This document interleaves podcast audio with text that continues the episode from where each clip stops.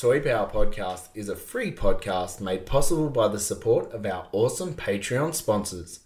Head to toypowerpodcast.com and see how you can help.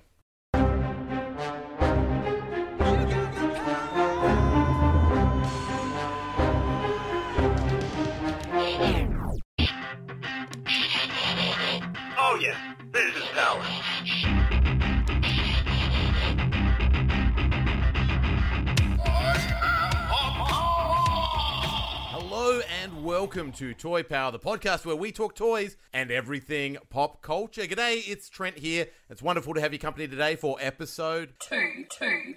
This week on Toy Power, we've got a very special guest that we're going to talk all things toys about. So I can't wait for that discussion. Joining me today in the Toy Power studio, we've got Ben, G'day, g'day. Frank, Hoi hoi. and Darren. Thank you for joining us, everyone. And joining us all the way from the United States of America, Chris, also known as Webstore83. Chris, welcome to Toy Power. Hi, thanks so much for having me. It's great to be here. It is wonderful to finally meet you Yeah. in person and chat. You've had the the, the tour of Frank Mardle, aka the Frank Frank Museum, um, but we've known you for so long now on the Patreon page, so it is so wonderful to to be able to chat in person. And to get you on the show. Yeah, I, I agree. It's it's been wonderful getting to know you guys through both the podcast and Discord. So this is a thrill to, to talk in real time. Yes, Yeah, definitely. To put a uh, sort of face to a name, so to speak. So, yeah, it's awesome. A- And you can't escape the toy power baptism with the questions that are in the in you know going back in the time machine to when you were sort of ten years old. Or as we always start off, what was your favorite film uh, back in the day? So I actually had to think about this a little bit uh, because I was thinking about um, whether or not I was watching films mostly on on the VCR or actually in the theater. Um, and and I got to admit, I probably didn't have the best taste at the time because it's probably the Police Academy series. Oh, yes, nice. Oh. over and over. Yep. Yeah.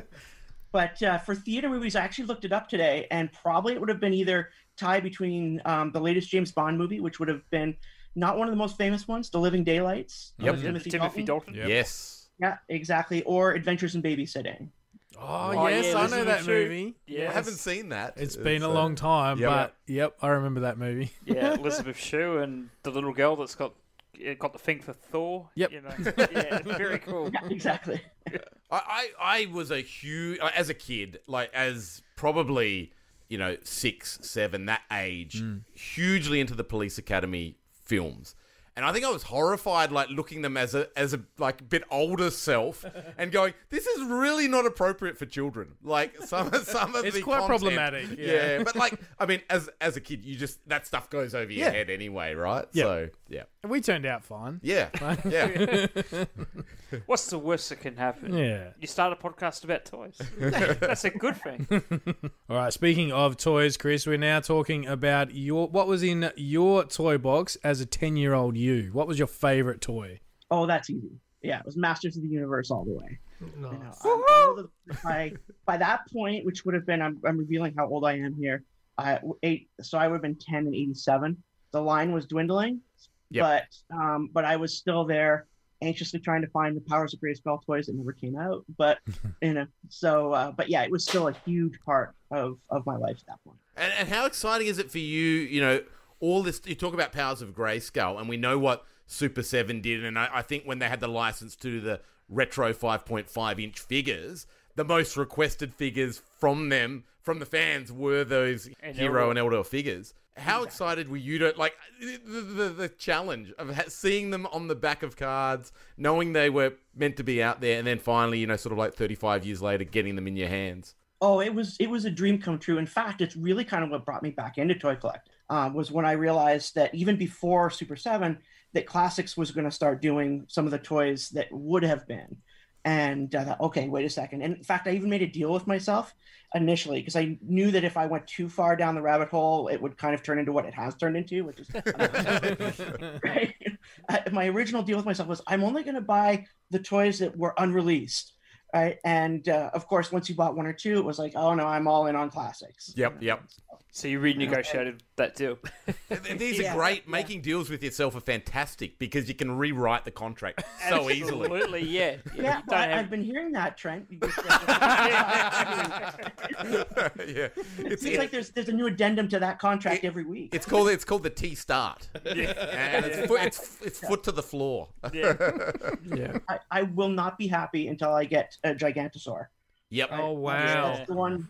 I, I know it's probably never going to happen, but I figure if I ever win the lottery, the first thing I'll do is commission one. Yeah, I- and, and that's the thing. I reckon that's one way to get one is a custom, and and there's a uh, a Brontosaurus from Dino Riders that I think it would make a very good stand-in for that mold. So yeah, it can be done, Chris. You can you can definitely g- tick that off the wish list at some stage.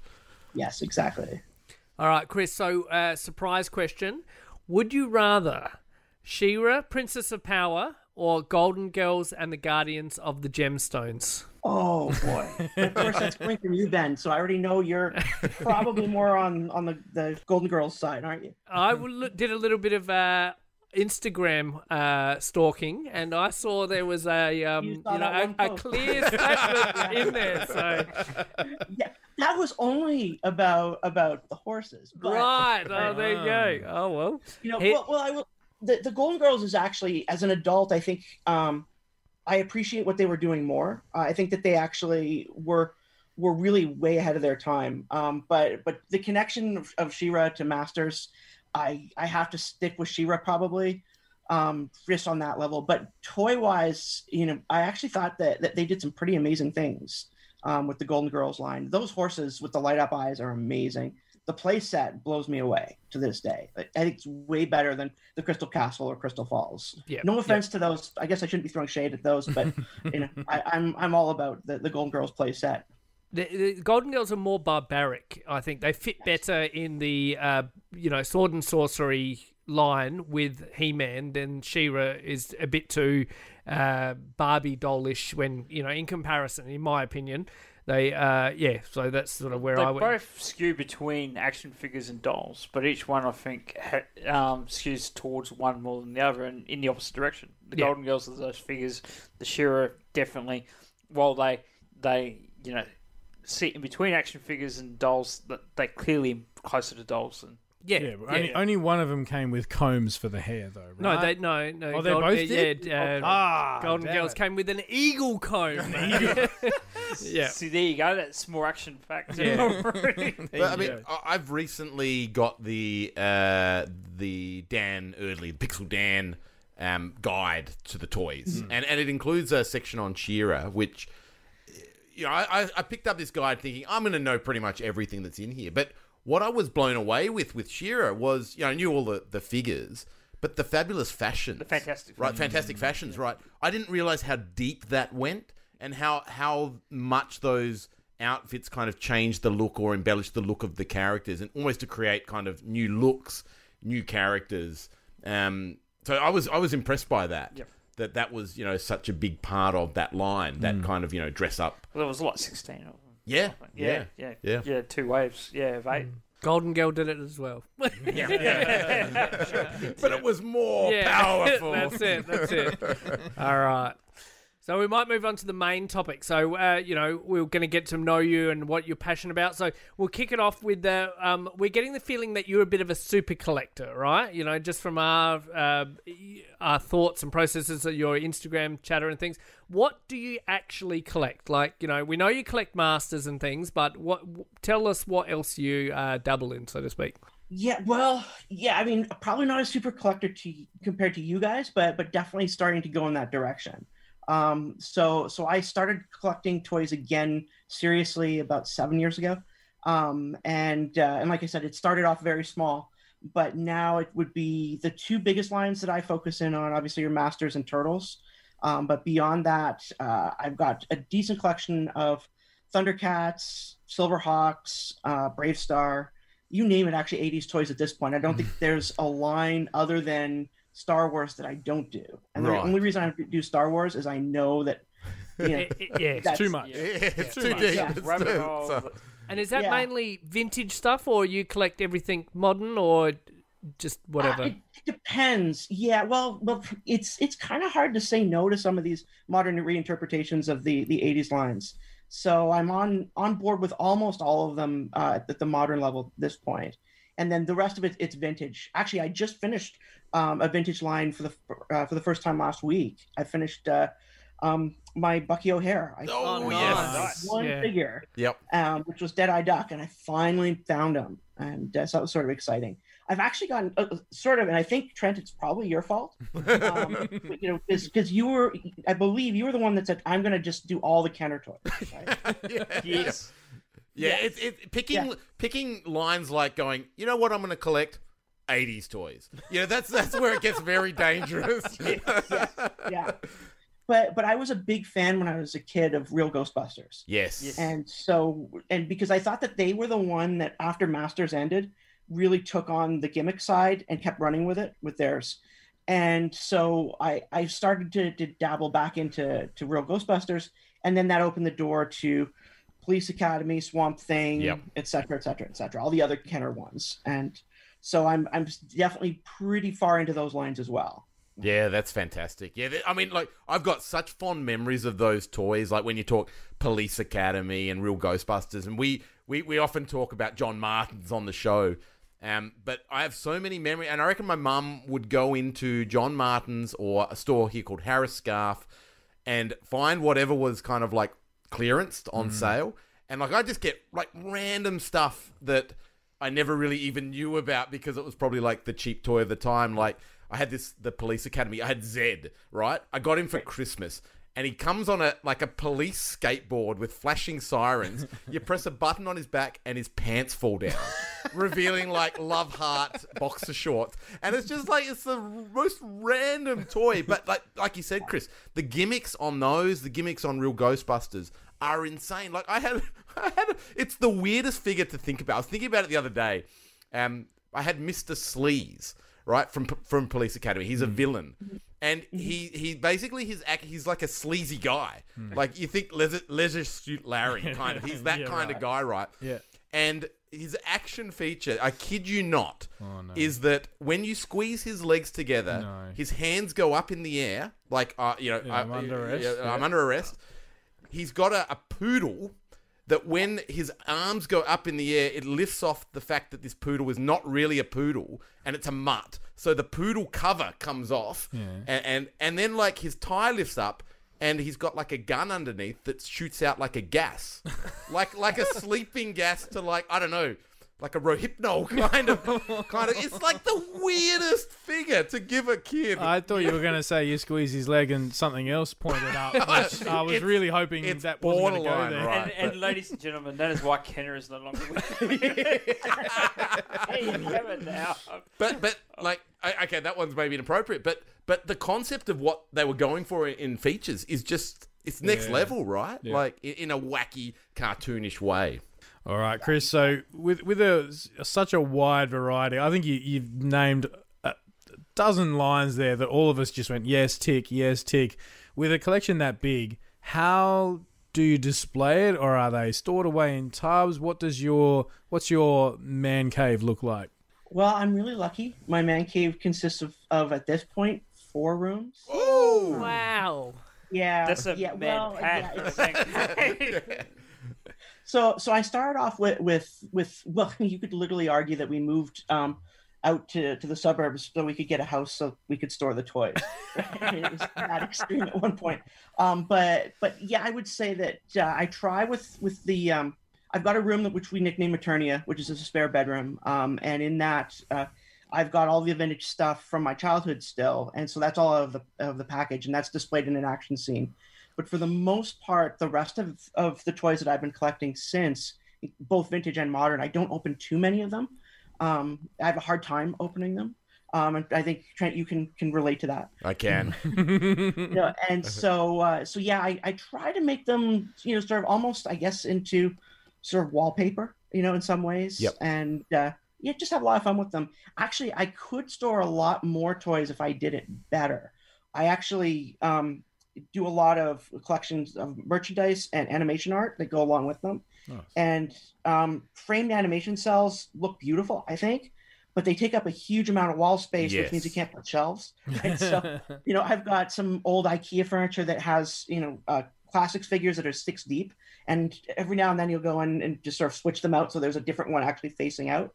So a lot of it's quasi storage, I guess. Yeah, no, very good. Hey, um, one thing we always get really envious about living down here at the at the end of the world where nothing is close, is when we see all the conventions and shows and, and wonderful events. Chris, I think you might have even mentioned you were going to check out Kevin Smith doing his new podcast, like getting like Getting with back to COVID, and going villainy, back and seeing it recorded live. Can you just run us through like some of the places you you visit or frequent from toy stores to conventions to to you know seeing podcasts live. What what's a what's sort of like a a year in the in the life of traveling to these different conventions look like for you?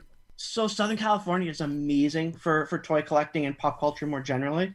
Um, I, so now that we're finally getting out of COVID times, uh, one of the best things I I do that I get a real kick out of is actually what I'm doing later today, which is attending a podcast uh, taping with Kevin Smith. Um, and uh, I'm seeing um, what's it now called? It used to be called Fat Man on Batman, but Yeah. Fatman Beyond. Batman yes Beyond, yeah yeah. yeah, Yeah. Um, and, and but all of his at different points, I've had the opportunity to see all of his different shows. Um, so that's a lot of fun because that is a nice connection to sort of the geekier side of Los Angeles, right? Um, you get talking to people at tables, you know, because most of them are at comedy clubs or bars, and you know you can really start to to get some inside knowledge about the scene. LA has a a twice a week toy show um, called Frank and Sons, um, which is a great spot, mostly modern toys, but there's a few vintage dealers there as well. Um, and so I'll often find myself probably going there about once every two weeks, you know, just to check it out um, and see what's new. And then in terms of the conventions, you've got PowerCon, right? Yep. Um, that's Mm. always around here. Um, I guess they, they moved from Torrance to Anaheim. Those are just basically suburbs of LA, though, right? yes And then we've got uh, San Diego Comic Con, which I've never managed to get tickets to. Um, but uh, I have gone to, because a number of you guys have been to it. I Yeah. believe, Yes. right? Yeah, Yep. we've been. Yeah. And so you know the the old town that it that the convention center is in. yes And the whole old town turns into this just amazing collector's paradise. Yes. Yeah. And so even though you don't get tickets, you can still go, for instance, the Super Seven shop there yep and various pop-up shops and things. So that's a great part of the summer normally. Cool. And then we've got a slightly smaller show that is run by the San Diego Comic Con folks called WonderCon. yes Um, that is in sort of March, April. So that's always a, a must. And then um, back in the day, uh, there was Stan Lee's Comikaze, um, where actually the Masters Standor figure was first Yep, released. yep. Right.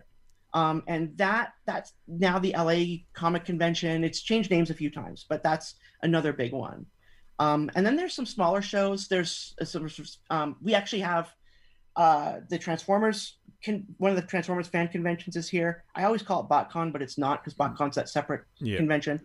Um, and then you've got a number of different Joe Cons. You know, so if you're not careful, you could probably go to uh, a comic and toy one at least once a month. Wow. Wow, that's awesome.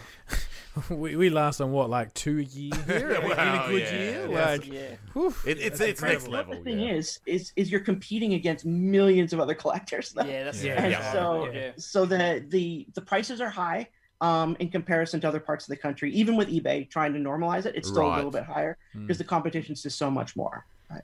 Yeah. Yeah. um, okay. And it's hard to find vintage because vintage is so popular. Yeah. Can we just talk about the uh, I know. the backdrop that you've got here? So, just to Ah. paint a picture for the audience, you've got the Sectaurs Hive next to you with Sectaurs in the box. Shout out to Does Ten. He- He's got the whole uh, Swamp swamp, Thing, thing. Kenner Swamp yeah, Thing. with the Marsh playset uh, at the base there.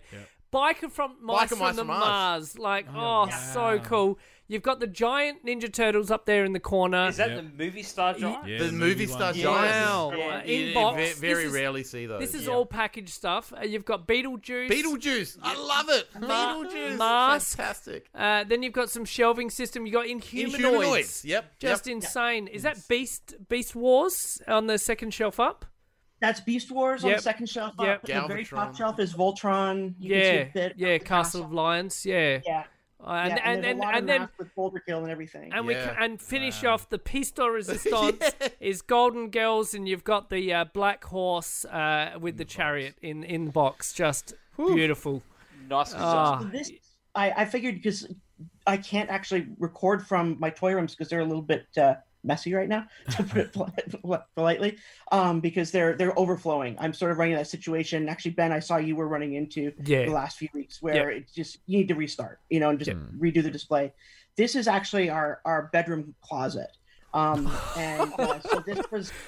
So the the part of the, the room you're not seeing is where the clothes actually Yeah. are. this is Yeah, but what's nobody called a was- very, yeah. No very one- yeah. indulgent husband. No one right? wants Yeah. to worry about that when you got toys of that I'd colour. never get dressed. Yeah. I'd just be sitting there with like my pants half on, looking at this oh, stuff. S- side no, I mean, well, you know, whatever.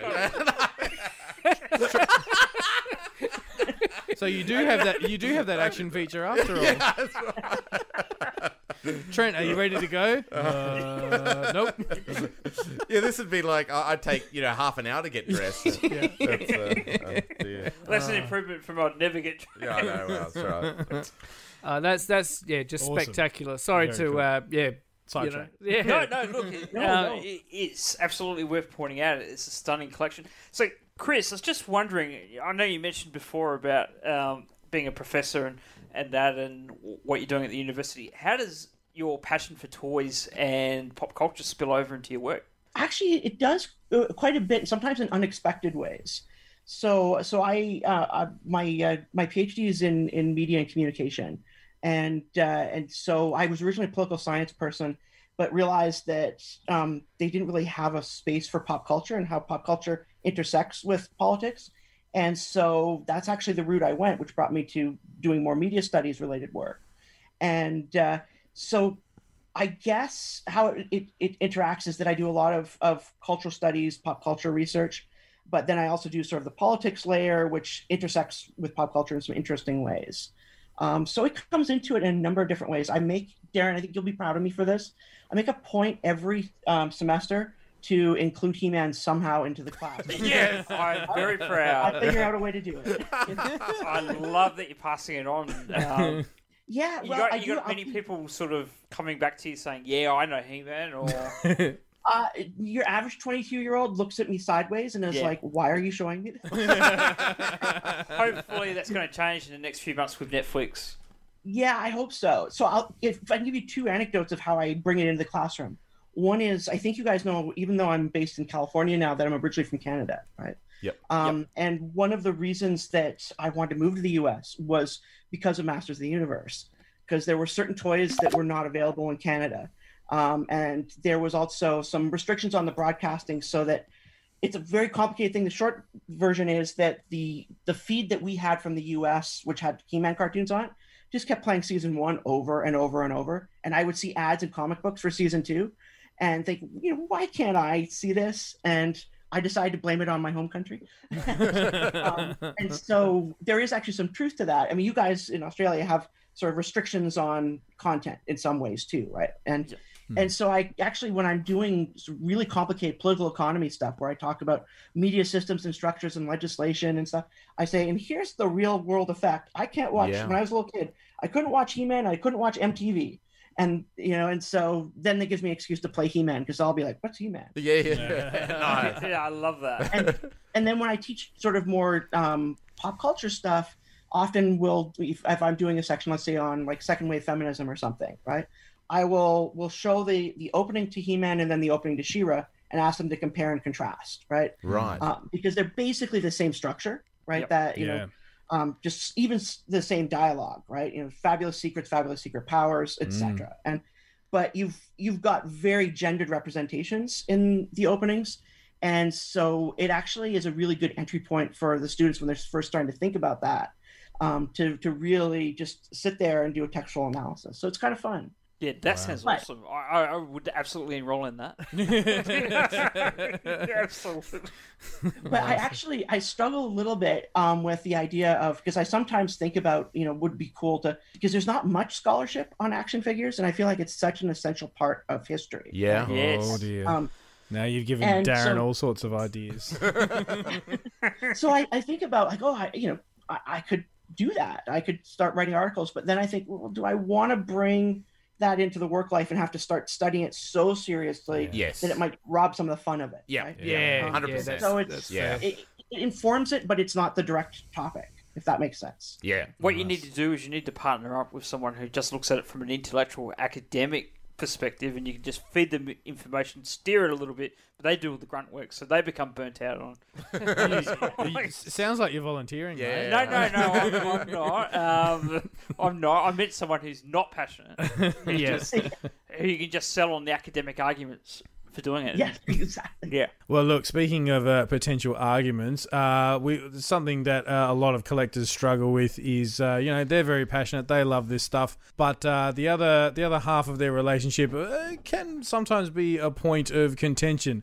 How does your partner feel slash respond slash deal with your uh, collecting? Because from the sounds of it, it's yeah, as you said, three or four rooms of the house. Yeah, and they don't have a wardrobe to store their clothes.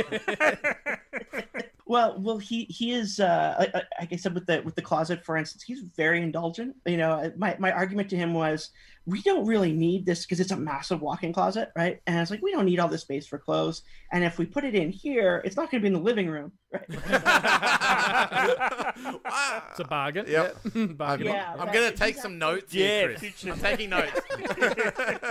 He, he's actually a bad influence sometimes. Some of, of the, the the real gems in my collection were were gifts from him. Wow, Um, nice. Yep. And whenever he, you know, whenever I'm sort of in doubt and I say, you know, should I do this? Should I not? And he's like, oh, just do it. And So, you know, um, he actually really, really supports um, this quite a bit. Now he gets something out of it, which is that he has a bit of a vice of his own. Um, he's um, we, we, we joked that between the two of us, you, if you were to put all our interests together, we're basically your your perfect nerd because I'm not so much into video games, but he's obsessed with video games. Okay, Yeah, cool. yeah. Right. yeah. So you know he has a, a he has a, an arcade in the house basically that he's Oh. created. Um, This is the dream house. Yeah, isn't it? We need we need to move to I the think US. Yeah. Southern California Book us a ticket. be. Your house would be the ultimate playset. Toys well, and yeah, I mean, it's, it's, Okay, yeah, yeah. it's one thing you get two nerdy guys together and you've got square footage to spare. got paradise. Yeah. Wow. Um, so yeah, he's really good about it. Actually, he's he's actually very indulgent, almost too indulgent. I, I did see. I think I, I'm not the best with my names on the GI Joe Real American Hero line, but the Defiant, which is like that. It's like got this. It's the space shuttle Yeah, kind of yeah. launcher, and, and I recall. I think you might have got that uh, as a gift, and it was like a mint in box kind of proposition. Um, and I think from memory, you did did open it up and get it out, and it was like you know question of structural integrity with with that Yeah. particular vehicle slash playset. But I mean that I- I've seen a number of items like that where you're like, look what I got uh, as a birthday gift, and they are that kind of that, that holy grail Top tier, kind yeah. of yeah kind of item, which is which is amazing and speaks to speaks to I guess how much he enjoy understands your passion and enjoys giving you something that's really really special to your collection. Oh, absolutely, yeah. The the, the Defiant um, kind of blew my mind because it wasn't just the Defiant. I, at, at Christmas, it was that and the Terrordrome at the same time. Oh wow! You- I came down on Christmas morning, you could barely see the Christmas tree, right? um, but That's yeah, no, he, he's really good about that. The the coolest thing he ever got me um, was a, a vintage. I don't know if I've actually shared a photo of it. A, a vintage um, uh, TMNT pinball game um, that's still working with the action figures Oh, inside of it. Oh, Yeah, I I remember yes. those. Yeah, yeah, yeah. Yeah. Did he buy that Yeah, for you, and, or did uh, he buy that for himself? Well, well, that was that was the thing because it went along with with a uh, an air hockey table, Ah. and so the air hockey table was his. And I'd been talking about wanting a pinball machine for Yep. a really long time, and um, you know, once I figured out there was a turtles one, I was just blown away. You know, because even the turtle figures inside it are molded slightly differently. Their arms so they can hold things differently. Yeah, Mm. right. um, because they're kind of holding up the rails that the ball goes around Yep. and stuff. And uh, and also just the there's some original Kevin Eastman art on it. Um, I know I think Darren a month or two ago you mentioned that that had had quite a profound uh, effect on Yeah, it. the actual O'Neil, that's right. Yeah. There's that action feature again. Yeah. Yeah, there you go. but um, what was really cool um, about that is the yeah, it's just the right age, I guess, when when that dropped. Um, and I remember um, Dazzeland in the Myer Centre for those who live in Oh, Adelaide. that episode, yeah. Yeah, yeah, it was just wonderful. But um, It's not the yeah. only dazzle that was going on that day. so- yeah, yeah, April O'Neil. yeah. So cool that uh, that's probably the perfect crossover item for you because, as you said, it's got toys in it. It's based on a property that's so prolific in the toy aisles, but also it, it comes from from arcade. You know, so it's a perfect fit for both of you. Very cool. Yeah, yeah, it's it's it's a really neat piece. You know, I- I've Brings actually both colle- the, uh, ties both collections together. Yeah, yeah, exactly. And that and that's we've done that in a few places, you know, where one of the things that that we've been looking at lately is they're hunting down some of the licensed games from the 80s and 90s. We could, So, you know, your your Toxic Crusaders game, things like that. Yeah. You know, um and uh, it's actually On the arcade or on consoles? Oh, consoles definitely. Yeah, yeah. No, the, the, the pinball machine and the air hockey table. That's that's it for the big ones. Yeah, yeah, yeah. Yeah. No more room. One of the others that had a big impact on me. There was a couple of them um, that never saw the light of day on consoles, but were fun games to play on the arcade. Was the 1990 Batman arcade based on the Tim Burton film, and the 1987 RoboCop game based on the Yeah, first those film. are both pretty cool. yeah they Um, are. actually, I have both of those um because you know you can get those those emulators now that Yes. I Yeah. do. Yeah. Yeah Yeah, yeah. and we we've got um that's I guess the third part of the arcade one of those old um sort of bar Pac-Man ones you know where it's a tabletop Yep. Yeah, basically yeah, yeah. um but it's got an emulator emulator in it so it's got the Batman one and Yeah. all sorts of things Batman one's Yeah. so much fun. So I'm going to flip the flip the question here. Then it's clear that your husband has bought you many great pieces. Have you, you know, gone back the other way and bought him some holy grail video game stuff? I'm a I'm a former video game nerd, so I'm this is this has interested me. all right Frank so so yes let's see if how how deep you you'll go here so um I bought him actually for Christmas this year I finally found one the rarest Zelda game out there Oh, this is uh this gold cartridge. No, it's rarer than that. Oh, It's a terrible game too. It's really bad. Nintendo does not like to acknowledge it exists. Oh wow. oh, jeez. One of the Japanese ones or something. It's actually not. It's Okay. so Is Is there it one was of those this- tournament this- ones or No. no? No, it's um. I'm trying to remember the name of it. Oh shoot! It it uh, was for the Philips 3DO. Is that right? The Philips system. Yeah. There's um two Zelda games that were released with live action actors in them. Oh wow. Oh. Yeah. actually, I'm Uh, gonna- I've got I've got a buddy of mine who would know this off the top of his head. He's he's PhD in video games, but uh, I couldn't tell you the Oh, name. amazing. Uh, I'm trying to think what it was actually. It's the CDI. Uh, so one of them's called the Wand of Gamelon, and the other one, I don't know, Faces of Evil, I think is the other one. Um, and they, so what? I guess what had happened in the the early '90s was Philips. Yeah, it's the CDI is the system I'm thinking about. So Philips had licensed some uh, Mario games and some Zelda games, and they were trying to show off the system. So instead of really focusing on gameplay, it's just all of the cutscenes. It, it really Oh, what the no. you know, Yeah. they're they're impossible to find. Like they're Wow. even the system itself to play them Yep. is kind of impossible to find. I've never heard of it. So- So, Yeah. Yeah. Interesting. yeah, you guys should look into it. It's um they're, they're notoriously terrible. right? Okay. Um, Yeah. But, but uh, he's he's a hugest fan of Zelda, and so I thought, well, I've got to complete the Zelda. Yeah. game Yeah, at some point. yeah. No matter how bad it is, absolutely. For sure. That's awesome. That's fantastic. Hey, one of the great things of, of having you on the Discord is we've been able to jump into some really great topics, and one of the ones with with your uh, I guess knowledge around this and and the um, having having your prof- professor status. Um, we, we've talked a little bit about gender roles in toys, and, and I guess the role that these things play in, in building society and building you know stereotypes and pros and cons and all that. I'd love to talk a little bit more about that. You know, girls, boys, toys. The, the, the gender distinction that we went into, you know, back when we were kids, you go down the pink aisle, you'd go, you know, if you wanted to find certain things, that's where you'd have to go. Um, what what can you sort of tell us about about that, and, and maybe shed a bit more light on on some of the the, the maybe not so subtle things that we see when we're kids, and, and later how those things are sort of portrayed. No, that that's a great question. I think that it's a complicated question too, right? So so because it, as much as we we keep seeing advances in trying to sort of reimagine gender as being more fluid, so that boys could collect girls' toys, girls collect boys' toys. Mean, the moment that you can see that, that we haven't advanced all that far is if you go into a local Target or a Walmart, right? Um, and the the aisles are still so segregated. Um, and and so I look at it. This is where I do put on sort of my my um, professor hat a little bit, and I look at it from what I've learned about how media relates to um, adolescent development, childhood development, And if you think about toys really as an extension of media properties, really, right? I mean, the term that we use sometimes in in um, in my world, anyways, is transmedia, right? Which is sort of just sort of going across all the different, you know, from film to video games to, in theory, um, physical items like toys. Although again, we don't study that as much as we could.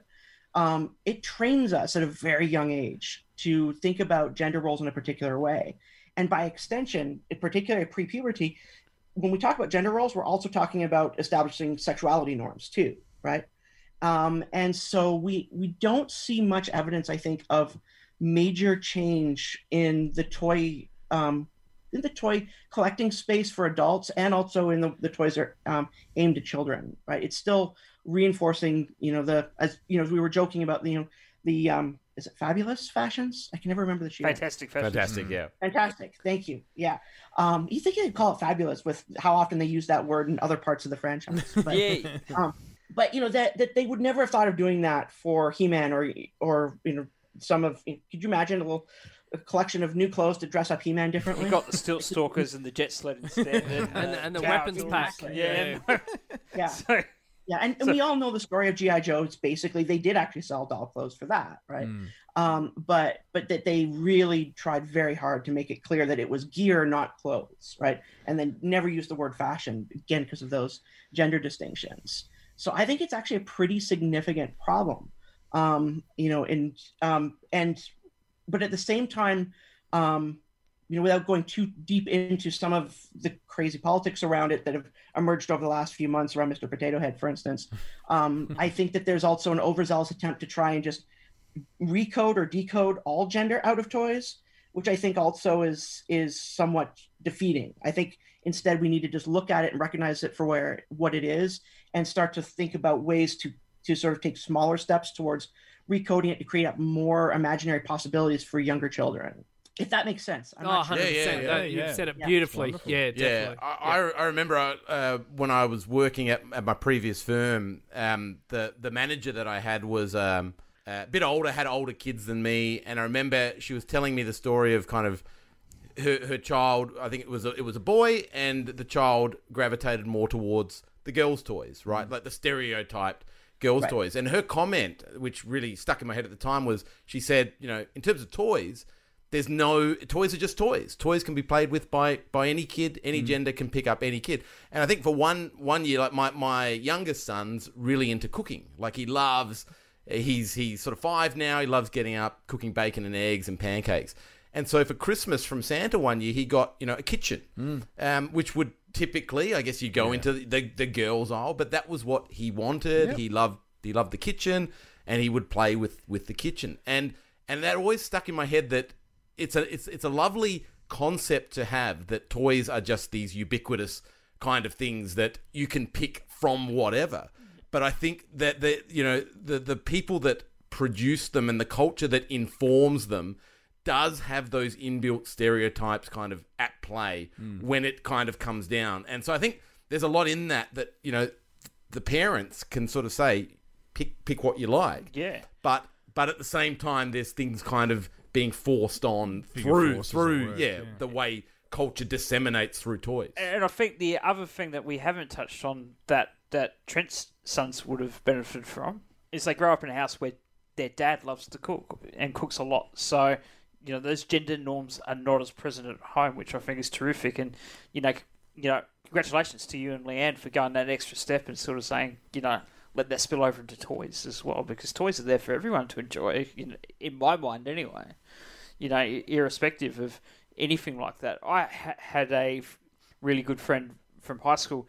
Her daughter desperately wanted female action figures. She saw her brothers getting, you know, Batman, uh, Nightwing, um, Iron Man, Joker, and you know she wanted female, strong female action figures. And at, at that time, there wasn't really much around. You know, we're talking about you know 2014, 2015. There wasn't a lot in mainstream retail in Australia, and you know I can remember pointing out to her, oh, you know, you know, there's a couple of discount variety stores that have that have got some, um, you know, Man of Steel figures, you know, from the Superman film. There's a female figure in that line.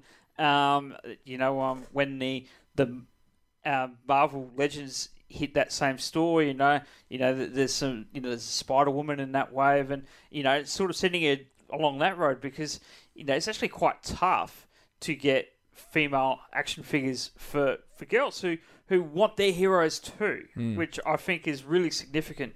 I mean, I know Marvel Legends is, is doing a lot more to make them now, but I think retailers are playing a role in what what makes it here too. Is it's not just toy manufacturers, and you know it's so deeply embedded that you know boys don't want girls, don't want female action figures, and boys are the only ones who play with them.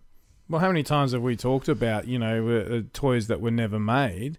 You know, Arcee from 1986 Transformers is Yep. the perfect example. She was uh, she was a mainstay of that film. She was which she wasn't just there for a, a couple of lines. She was, and yet they never took them 20 years to make a decent Arcee Yeah. toy. Like that that's that's a product of of the 80s and those the brand managers at, at Hasbro slash Takara just going no. They no doubt they had the conversation. Or I'd like to think they did at least. But they in their eyes kids aren't going to buy a pink and white female orientated transformer.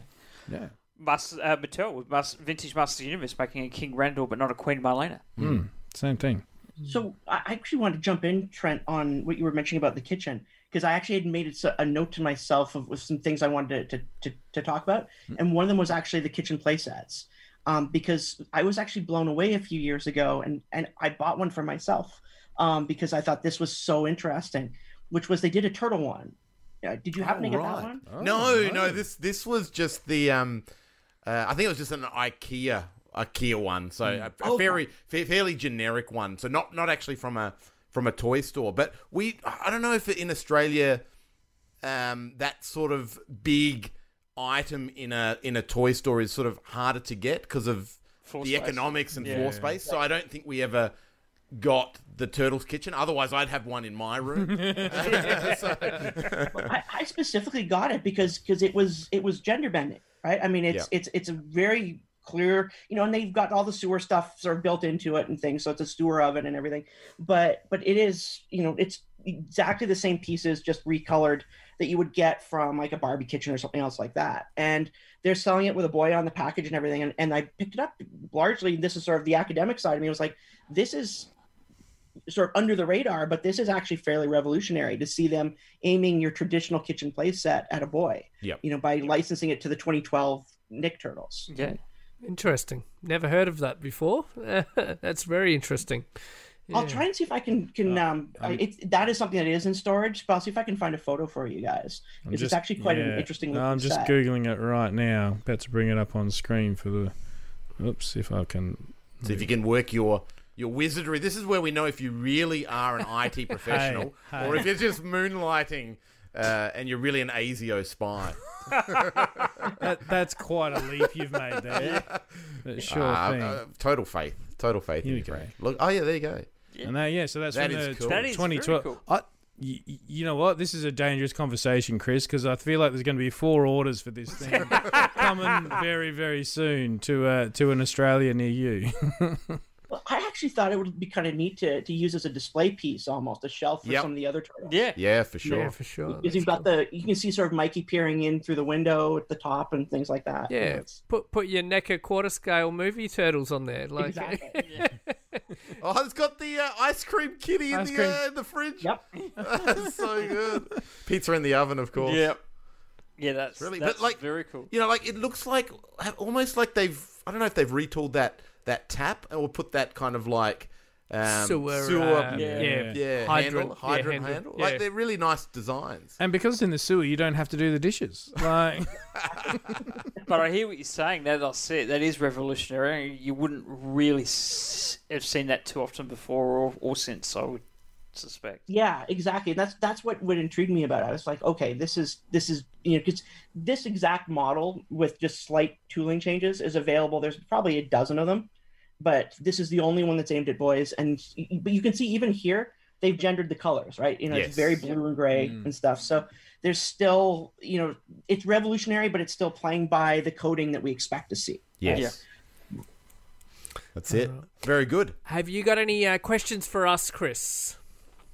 Well, um, actually, I I wanted if you're up for it, I wanted to sort of talk a little bit about how um, gender informs some sexuality um, stuff in terms of vintage toys and modern toys. Would Yes, that be- please. Yeah, Yes, please. Yeah, Go for yeah, yep, very up for All right, so so I played with this a little bit and thought about some things that I think are some shout outs. Now this is coming obviously this is in, from my perspective and it's mostly focusing in on boys toys and the major lines, right, Yep. from Yep. the 80s. Yep.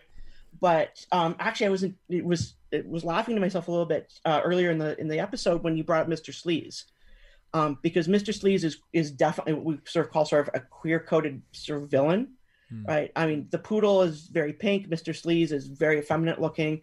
Um, and so you see that actually across a number of the older lines from the 80s, which is that, um, of course, it wasn't coded in terms of sexuality because it was aimed at, you know, sort of prepubescent kids, but you definitely get that, that sort of um, assumption that this guy, in order to emphasize he's a villain, we're going to show that he's off a little bit. He's not your traditional heteronormative masculine character Right. Mm, yeah. yeah, Okay. yeah. Yeah. the most obvious other one is from Tur- Teenage Mutant Ninja Turtles. It's, it's Toon Vernon because of Vernon, you know, um, you know, from the, both the way he carries himself, and I wouldn't say he's he's certainly not a villain, but he's a really selfish guy. Right? Yeah. Self- Yeah. He's very not self-involved. likable, yeah. Yep. Yeah, very effeminate. So I I sort of thought that those two are worth thinking about. There's a lot of, of work in um, in the media world that that looks at how cartoons represent villains, you know, and so there's always the effeminate character a villain in the Disney movies, for instance. If you think about like Scar from Lion King or you know Captain Hook, you name it, and that translates into toys in I think some problematic ways in the 80s. Um, and what it's basically teaching us, you know, if you think about it, is that there's a this sort of very heteronormative lens of what it means to be a hero, and if you if you would all deviate from that, all of a sudden you're suspect, you know. Mm. And the toys reinforce that from a young age, even though they don't come right out and talk about it explicitly, right? And so I think it's kind of of interesting, and actually those are some of the toys I like collecting because I think they're they're this sort of fascinating sort of a study in terms of of our our society's values. The second one I want to bring up was was Bow from She-Ra. Yes. Um, one of the things that I learned um, from the Pixel Dan book um, is actually I've got Bow, but I've got him in a box, so I've never opened him. Is that it's a completely different buck from the the male uh, figures in the Masters line, Correct. Mhm. Yes. and it is it's it's that much slimmer, and you know the even the the face is slightly younger. It doesn't look you know sort of it's more of a a placid look on his face as opposed to you know more of an angry or aggressive look and you have to think about like what were they saying there about you know so this is what a girl's construction of of, of a boy looks like versus a boy's construction of a boy right? Yes. like that you Yep. can have that Mm. Yep. for crossover right. And so i think that's kind of a fascinating toy to look at as well. Um and then i the one of the other things i'd written down was if you really want to understand the role of of um in terms of early gender bending and sort of queer toys it would be pee-wee's playhouse right? Those ones are so overtly camp that they Yeah. uh, it, it's actually shocking to me sometimes that they actually were so popular with with straight boys and with parents because they're so clearly you know they're telling a very different story right it, it doesn't take that much to see through it um, and then uh, i guess the, last thing i from the 80s toys that i thought was worth thinking about was the relationship between the toys and the cartoons right um, and how often the characters that are even menacing in the cartoons are made to be sort of goofy by emphasizing how effeminate they are.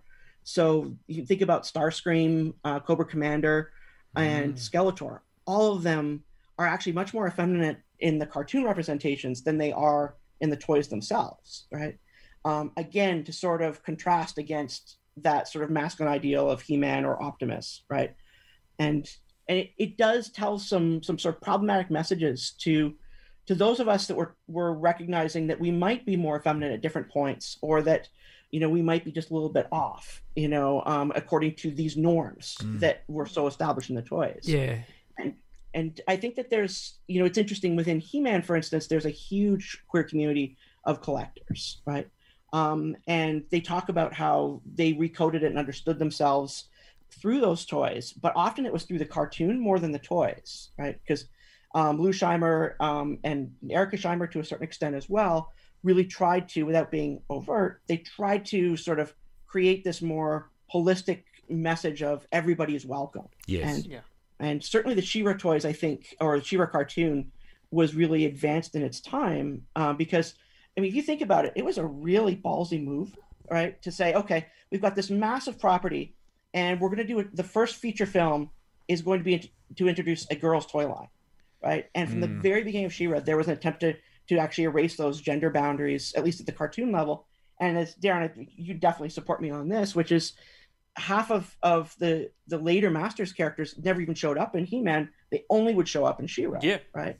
You know, and and we have to to recognize how advanced that was, but I think that was more filmation than Mattel, if that makes sense. Yeah, oh, definitely. Yeah, and, Yep, and I yep. think also probably a reluctance on Mattel's. In fact, it's you know written in a number of places uh, to fund two cartoons. So you know we, we're going to have two two two toy lines, but we're not going to spend money funding two cartoons. So we'll we'll bring across the new one and, and we'll show all our product in in the new one and and that to the And it point where Snoutspout has two different backgrounds in She-Ra. In one, he's presented as an Etherian, and in later episode, he he, he comes um, with Adam to visit Adora, and he's from Eternia. Right. Interesting. That's called world building in the Yeah, 1980s. that's like- right.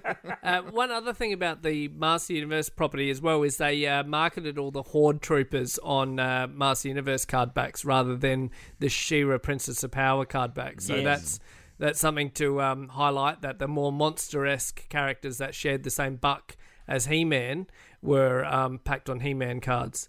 Uh, also, uh, I wanted to point out that She-Ra's villain in the mini comics and everything uh, was Catra rather than Hordak.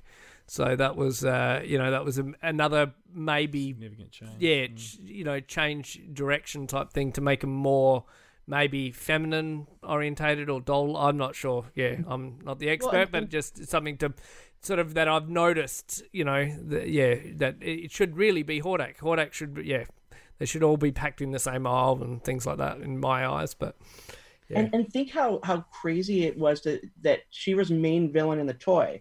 You know, we've got Hordak, who's a really formidable villain, but then in the toy, it's jealous Catra. Like if you, mm. Yes, you know, yes. that's Yep. literally the, the languages of jealousy, right? Yep. Um, and and so there there's some really problematic stuff that I think Filmation went a long way towards trying to address. And what was interesting is to your point about like you know kids like what they like and doesn't really matter about from their perspective. It's really the adults coding the rules, right?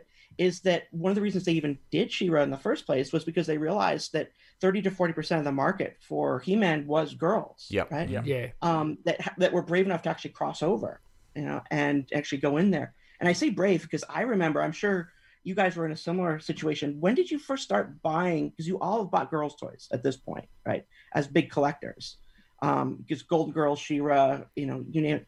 Did you do that when you were younger, or did you wait till you were an adult? when I was younger, uh, for, um, for me, um, I had three She-Ra figures, and I will be mad enough to say now that as a little boy, um, if I knew someone was coming, if if I knew um, other kids were coming over, I would hide them. Yeah. Yeah. Um, and and I, I'll admit that right here and now. Nobody nobody knew that that I had them um, outside of um, family. Um, and when I say that, that includes extended family. That didn't- you know they were all on board. My parents never had a problem with me getting She-Ra. They saw the cartoon. They they knew what. What how She-Ra was connected to He Man, they knew what Masters was to me. In fact, they gave me Catra as part of my birthday present, along with Two Bad and Landshark one year. So um, so they were all for that. They they understood how it was all, all linked, but um, and it was one world, and and you know we'd often watch both cartoons back to back. Um, Mum and Dad had watched them with me too. Um, so um, there was never any you can't get She-Ra because it's a girl's toy kind of thing. But I had in me something that I guess was programmed from the schoolyard or or from um, the classroom or or just the world in generally where Just culture in I general, don't yeah. want you to see that I've got She-Ra because you'll say I'm a girl kind of thing. Um, you know, and I'm not sure that was exactly what it was, but that's just how I, I see it as an adult. Whereas now, you know, yeah, I, you know, quite gladly display them together. Back when I was a kid, I'd play with them together. They were all mixed. Um, you know, Catra was a member of the Horde. Um, with with the Horde figures I had, She-Ra, you know, would would work with He Man, and then later on I got Bow for two ninety five from a discount variety store when when the line died. Um, and and that. But you know, my ambition was always to to complete the Vintage Masters line as a kid, and then collect the Princess of Power line as a kid and complete that. But then, if someone was coming over, I'd hide them. Yeah. You It's, know, it- It- It's really interesting you say that, Darren, because I was as a kid I loved Gumby and Pokey. All right, Gumby and Pokey. Yeah, Watch it on TV, love it. And we've got this thing here in, in Adelaide called the Royal Adelaide Show, and the big it, it's it's ostensibly a you know a farm based show which has rides like a carnival. Yeah. Um, and what they would do is, is leading up to the show, they would publish these show bags, and you get your, your newspaper, and you you'd scroll down. Oh, here are the two dollar show bags and the five dollar, and, and then there's oh, there's the Gumby and Pokey show bag, and and I was reading through the list of things in it, and it was like, oh, you get your Gumby and Pokey figure. So th- with that in my in my head, I went to the show bag stall, one Gumby and sh- and Pokey show bag, please, and it comes out, and the the bag it comes in is clearly it's a girl's show bag, right? Hmm. So and it was clear by the the designs and there was big love hearts on the on the bag. Now I I love those figures, but to your point, Darren, when people came over, I hid the bag because having this bag, this this kind of I guess it was a girl's show bag. Whatever was going on in my you know eight eight year old yeah. brain was like I shouldn't I shouldn't have this this thing. Were Um, you hearing that from anywhere, like No, from, like- from your brother? Because No. you know, I asked that as an I'm an only child. Don't- so I don't think I wasn't with hearing that. that. from anyone at No, home or no. or anything. It was just it was something in my brain. Yeah, and, and then I guess fast forward to to now, I'm hap- I'm quite happy to go out and buy My Little Pony toys, Barbie toys, you know, w- whatever it is. We know about the. Uh, yeah, I know, I know you know. um, and I've I've got no problem uh, displaying that stuff in my room. So, I- you should. yeah, no, no, that's right. And, and and I think it probably speaks to something when we when we can break down what we understand is happening, particularly like you know in the eighties, nineties. I mean, it's still happening today, like you say, Chris. But where we can kind of break down the way culture feeds into these properties and and, and question it and, and and understand it for what it is. You know, this is this is largely psychologically the world that that we're, we're in and these culture norms or these culture stereotypes are just disseminated and quite often unless we challenge it or think about it hmm. we, we we are inbuilt we are programmed with those messages that, that permeate culture and it's not until we kind of step back and analyze them and understand them for what they are that I guess we can feel more kind of comfortable with with these things and how we interact with them and how they represent us Yep. as a person Yeah.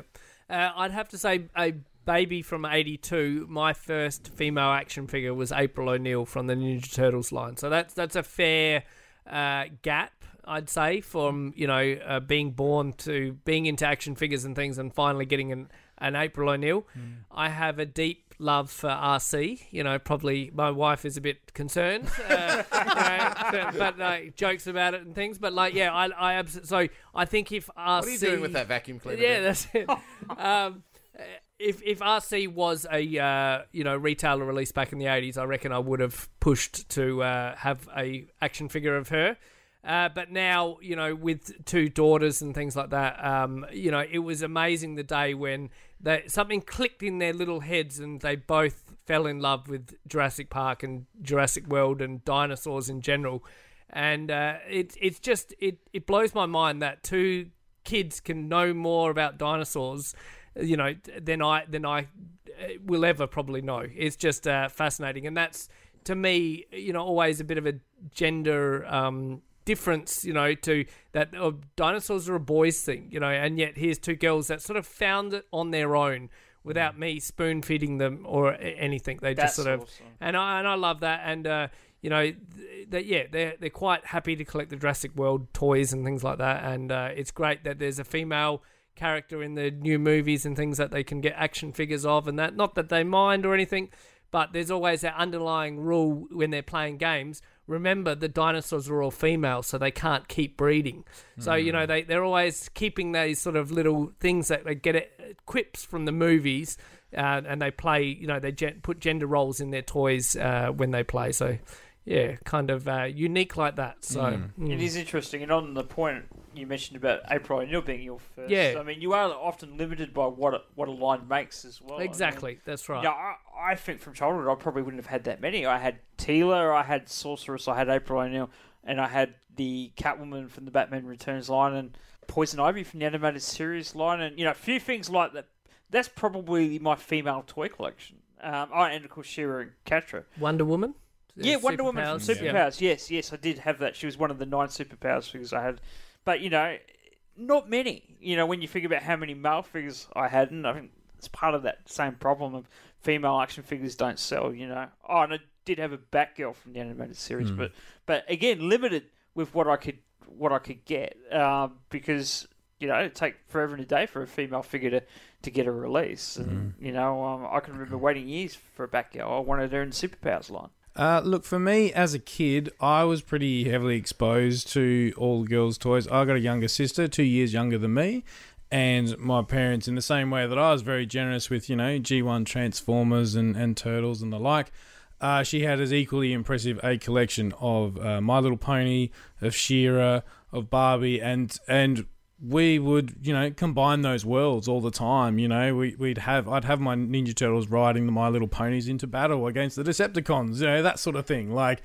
um, so you could do that. But so uh, to me, it's it's normal, I think, to play with either of those toys. Look, I understand where the stereotypes come from, and to Darren's point, when my mates would come over, oh, all of a sudden I don't want to play with my sister's toys. You know, put them away. You go play over in the corner, sort of thing. And I think that's that real um, schoolyard peer pressure type. you so, know, yeah, when we're to- all at, at the ages of trying to work out who we are and, and Yep, where, and we, where we fit, fit in the world. yeah. Exactly. Yep. Um, so yeah, obviously uh, don't have that problem now. I mean, my Supergirl collection is the obvious standout. That's obviously stems from a, a bit of a different uh, rationale behind collecting that, but. Um, it was interesting. Uh, the previous school I would work at, I had to deal with the uh, lady on the front desk who would, of course, accept all my toy packages as they come in. And she would, oh, was this for Frank? And I had to open it in front of her. That was the deal. She'd look after all my stuff. She'd make sure it wasn't, you know, tampered with or whatever. But you got to open it in front of me. And I can't even remember what it was that sort of made this made her say this. But then she goes, but don't you start getting into all those, you know, those skimpy girl toys? And I think she was perhaps referring to like something like, you know, the Bishoujo um, toys and that sort of thing. Um, and that just always stuck with me. And it, you know, I was certainly wasn't buying any of that sort of stuff that would have made her say that. But it, it occurred to me at the time, and even years later, where I just sort of went, so what if I was? Like, do you know what I mean? Like she, but it was interesting that she just had this conception that, and she was, you know, she's a generation older than me, but that no, you know, you're not allowed to, to, to buy this sort of thing. And I just sort of went, where where does that come from? And, and she's a lovely lady. I got nothing against her, you know, perfectly got on with her really well. So It's just yeah. a social construction. Exactly. It's you know people are a product of, of, of their environment, and, and as much as that might sound like a bit of a cop out, it's actually kind of true. Well, it's right? where it originates from. Yeah. Um, if you become evolved enough to sort of challenge some of those Yeah. things and, and move away from them, more power to you. But yeah, that's generally the origin. You know, you it's ingrained at you in, in a young age. Yeah. And then with my son Jack, for example, my wife is very strong about it. She goes, We're not just going to buy him cars and trucks and, and, you know, turtles and all this sorts of stuff. It's, he, um, he's a big fan of the Wiggles. And so the first toy that he got from the Wiggles was an Emma doll. Emma being the female Wiggle, for those who don't watch it religiously like we're forced to, by a little uh, emotional one and a half year old terrorist. Um, uh, yeah, and so you know that it, it's it's what you would call a doll. It's a soft goods doll. She's in a little yellow tutu, and to him, that's just going to be a toy that he grew up with. Yeah, that's you know, and he's got you know soccer balls and, and other stuff. It's it's total a mix, and we've said from the outset if he wants to gravitate to Barbies or Bratz dolls or whatever happens to be you know hot when he's of the age to be able to pick stuff himself, then that's what we do. Like, Yeah. but we're going to give him all those options, and then he makes the call for himself. Yeah, that's awesome. Hmm. It's how it should be. So on that that point you, you you raised about the Bishoujo and then also um, the idea of, of you know April being your first figure. One of the things that, that I want to just just quickly mention is that there's also another layer of gender that we could be playing with probably, which is is this sort of idea of what's called the male gaze, right? Which comes from film theory, which is you know whoever's behind the camera, in other words, the director usually is male, that it represents what they see and what they want to see. Right. Yep. Yep. Um, and y- y- we apply that to toys.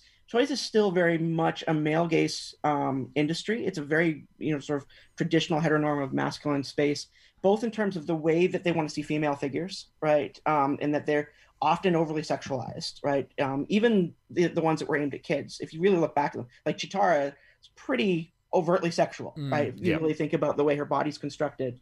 Um, and then, of course, you also have the fact that you've got a, a, a straight male construction of male beauty as well, right? Which is to sort of the typical wrestler or Conan or He-Man, um, and so you don't have have other constructions uh, that might speak to other other gazes, right? Like other ways of looking. Um, and I think that that still permeates even the modern adult collectible side of toys Yep. um, and and that then gets into this really interesting question of is it enough to have more female characters so for instance in marvel legends or do we want to think about um, creating characters that might speak to different um, conceptions of beauty or aesthetics or what have you right and and i think we're still barely scratching the surface there you know there there's not many good examples um, that, that if you think about how frequently you'll see a statue of a woman that's barely got her breast contained, you know, and versus the male figures that all basically still play out with the sort of typical wrestler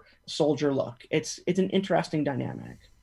So uh, just just taking a, a bit of a snapshot at maybe what like the Netflix She-Ra cartoon did for that, and take and, and I know it, it had a Mattel kind of doll line. Super Seven got to do She-Ra and Catra, and then the mm. toys kind of died out. But that was a it seemed like a, a bit more to this conception of produced or shot through the the male eyes. We know that um, show was run by showrunner Noelle Stevenson, so it had a very different uh, lens, and we saw that in both you know diversity of ethnicity and and body type. We really, for me, it was almost one of the first times, and I, I'd read a bit of her work in terms of Lumberjanes and and some of the cartoon, uh, the comic book work that she'd done, and won a lot of uh, praise and, and a lot of awards for.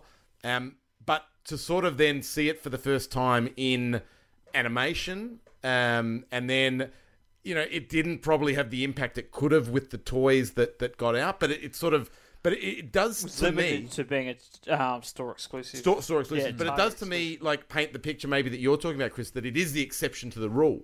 yeah. Um, that when you do see this, it's almost like, oh wow, there's a, actually a good example of how some of these things are being broken down and, and, and dispelled with. But it's certainly not the norm by any stretch of the imagination. to the point where maybe other retailers were too nervous to jump on board, and that's why it became a store exclusive, potentially. You Oh, know? with, Well, so- and with so saw much. that with um, Brave, right? Um, the Disney Pixar. Um, and so she had a very particular look that was not a typical male gaze construction of, of you know, sort of, of a princess. But then what happens when you go to Disneyland or you buy Brave dolls?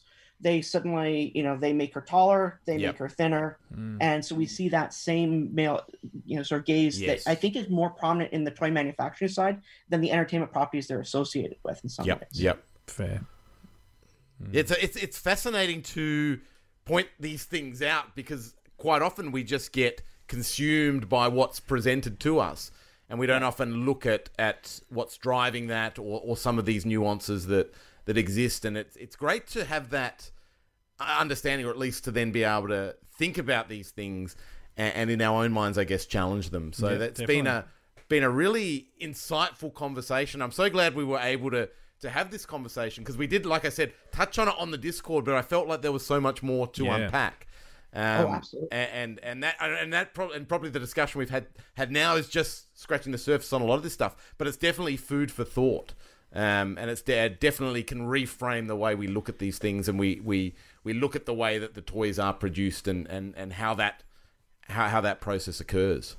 Can I? I know we're we're, we're finishing up. Can I give one shout out to Oh, a toy line that I think is doing some really neat work with Yeah, this? of course. It's actually Transformers. I think Transformers is doing something really revolutionary in its latest iteration, um, which is you've got a whole um, set of brand new female figures. First of all, right? Um, and but they don't conform like Arcee. I love Arcee, but Arcee is pink and white, right? And so Yes. it, it's still conforming to those gender expectations. I love her uh, though. I think she's great. But if you think about the new ones, I I don't even know who half them are until you know they really reveal. Oh, they'll put you know pronoun she, and I'm like, oh, I had no concept of it because it looked like my idea of what a masculine transformer would look like. And then you've also got all of these different um, relationship formations there, right? So the most famous one, of course, being Rewind and, and Chromedome, right? Um, and so I think that they, and maybe it's because it's disconnected from human bodies that it's Mm. easier to start to do some some gender play, but for whatever reason, um, has really jumped on that bandwagon in the last few years, and I've been really impressed with what they've doing, what they've been doing. So I just wanted to shut that out. Yeah. No, that's, that's good. terrific. That's Yeah. awesome. Yeah. Well done. Cool. All right, Chris. So, where can people find more of your work? You've got Instagram and things. Anywhere else? P- please plug Uh, all your sociables. Uh, Instagram's probably the best one, um, and then I'm on Twitter, but don't really do toy Twitter, so probably ignore that. um, Instagram's the best one, and then um, yeah, that's. But you, people are welcome to look up my my research if you want to bore yourselves. You know, so And on um, Instagram, your web store eighty three web store 83 on Instagram, and then dot you can- eighty dot three. eighty three. dot 83 thank you ben um, and and then uh, yeah and then you can just search um, christopher j finley will get you a bunch of my writing on in like in media and um, journalism and my academic stuff That's fantastic. Chris, we've had such a great time. Like I said, it was an absolute pleasure to speak to you today, have you on the show, speak to us and speak to our audience. Um, long overdue, and we are so grateful that you took the time out. Very early start for you over there in, in Southern California, but thank you so much for coming on to Toy Power. We, we loved having you on. well thank you this has been an absolute thrill i, I just had a, a blast Fantastic. Thank you. Thank and you.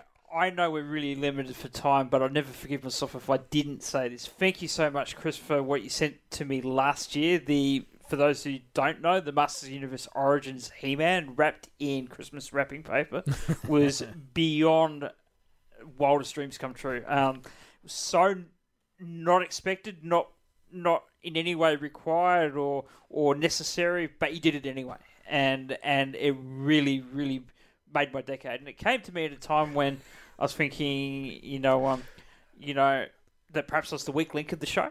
You know, um, Trent with his Lego Masters, Ben and and um, and Frank with their IT prowess and their editing capabilities and that, and that perhaps I was, you know, the the obvious weak link of Toy Power, and you know, you know, what do I bring to the show? And then someone out of the blue just sends me something like that, like you know, just blew me away.